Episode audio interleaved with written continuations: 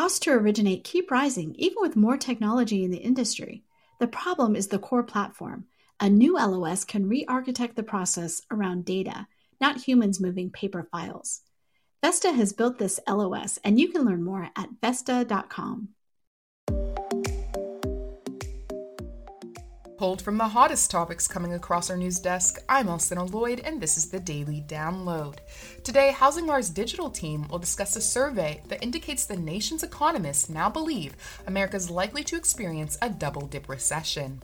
The Mortgage Bankers Association's weekly forbearance and call volume survey that shows the rate has fallen once again, and a letter addressed to Congress from a broad coalition of housing organizations that encourages protections for renters and property owners. But before we listen, here's a brief word from our sponsor. Extraordinary challenges demand extraordinary solutions. CoreLogic is uniquely positioned to help you navigate this historic disruption. Whether it's virtual home showings, flexible employment verifications, or automated loan modification engines, CoreLogic delivers the data driven solutions, targeted insights, and deep domain expertise trusted by the nation's most successful mortgage lenders. Explore how CoreLogic can help you today. Visit corelogic.com forward slash COVID 19.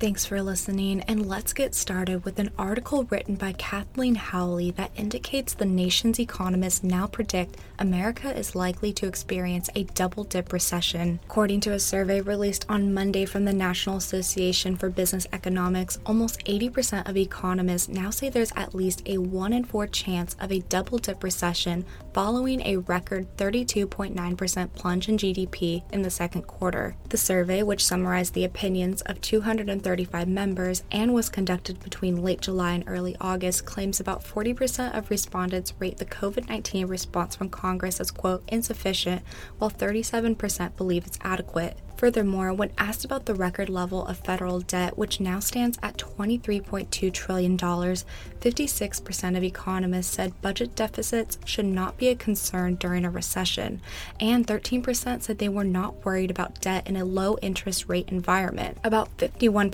supported enacting structural policies to support stronger economic growth. 22% wanted greater spending restraint, while 19% would increase tax revenues. In reference to the survey's findings, NABE President Constance Hunter, who is KPMG's chief economist, said the panel is split in its view on Congress's fiscal response to the recession, as nearly three out of four panelists believe the optimal size for the next fiscal package to be $1 trillion or greater, compared to 17% who favor a smaller package.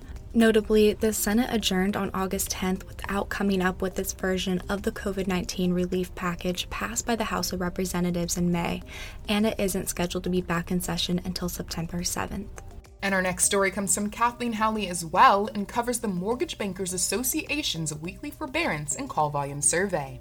According to the survey, the UN's forbearance rate declined for the second consecutive week, falling to the lowest level since mid April. The MBA indicates the share of mortgages with agreements to suspend payments fell to 7.2% from 7.21% the week prior. The forbearance rate for Fannie Mae and Freddie Mac loans dropped one basis point to 4.93%, while the rate for Ginnie Mae loans, that include loans backed by the Federal Housing Administration, was flat at 9.54%. Howley says this week's overall decline comes after the $600 a week beefed up unemployment benefits that were a part of the CARES Act expired on July 31st. She says while President Donald Trump signed a directive on August 8th that would pay $400 a week if states kicked a quarter of that amount, it's now been changed to $300 a week, and only a handful of states have signed up. Notably, the number of Americans filing initial claims for jobless benefits rose above 1 million during the week ending on August 15th, increasing for the first time since late July as the COVID 19 pandemic fueled more layoffs. This could be why the MBA reports calls from mortgage borrowers to the servicers handling their home loans have risen for four consecutive weeks, and exits from forbearance plans have slowed. Our last story comes from Alex Roha and covers a letter sent to congressional leaders from a coalition of 31 housing organizations and industry trade associations that urges them to create protections for renters and property owners. According to Roha, the letter, which was sent to Congress as well as the Department of Housing and Urban Development, the Department of Treasury and the National Economic Council urges the administration to immediately restart negotiating a compromise on stimulus regulation and renter assistance that, quote, keeps people in their homes. The letter, sent on Friday, cited recent U.S. Census Bureau data that indicates approximately 21% of renter households were behind on their rent payment. Rojas says with the looming expiration of unemployment benefits enacted under the CARES Act, the coalition estimates the percentages of households who fall behind on their rent and face eviction will increase. In the letter addressed to Congress, the Mortgage Bankers Association, National Housing Conference, National Association of Realtors, and the National Association of Home Builders, who were just a few among many, issued the following statement quote, renters impacted by the COVID 19 pandemic already owe an estimated $25 billion in back rent and could owe up to $70 billion by the end of the year. Without federal rental assistance, these debts will be unsustainable and financially ruinous for renter households across the nation. Failure to act will put tens of millions of renters at risk of being evicted, undermining the stability of our rental housing system and needlessly prolonging the nation's ability to fully recover from the economic damage that has been wrought by this pandemic. Notably, in early May, 27 of the 31 members listed on Friday's letter signed a similar letter to Senate Majority Leader Mitch McConnell, Senate Minority Leader Chuck Schumer, House Speaker Nancy Pelosi, and House Minority Leader Kevin McCarthy in support of the $100 billion rental assistance proposed by the HEROES Act.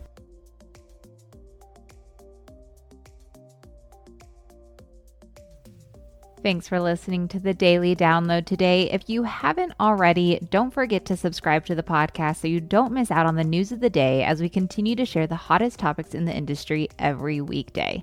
Lastly, we just launched the August HousingWire magazine that features a complete redesign in all new sections. And if you sign up now, you can help us give back to the MBA's Open Doors Foundation since we're donating $5 for everyone who posts a photo of them with the August magazine issue, tags us, and uses the hashtag HWGivesBack2020. And yes, you can take a digital picture of the issue as well as a selfie. So, with that, it's a wrap on today's episode of the Daily Download and catch everyone here again.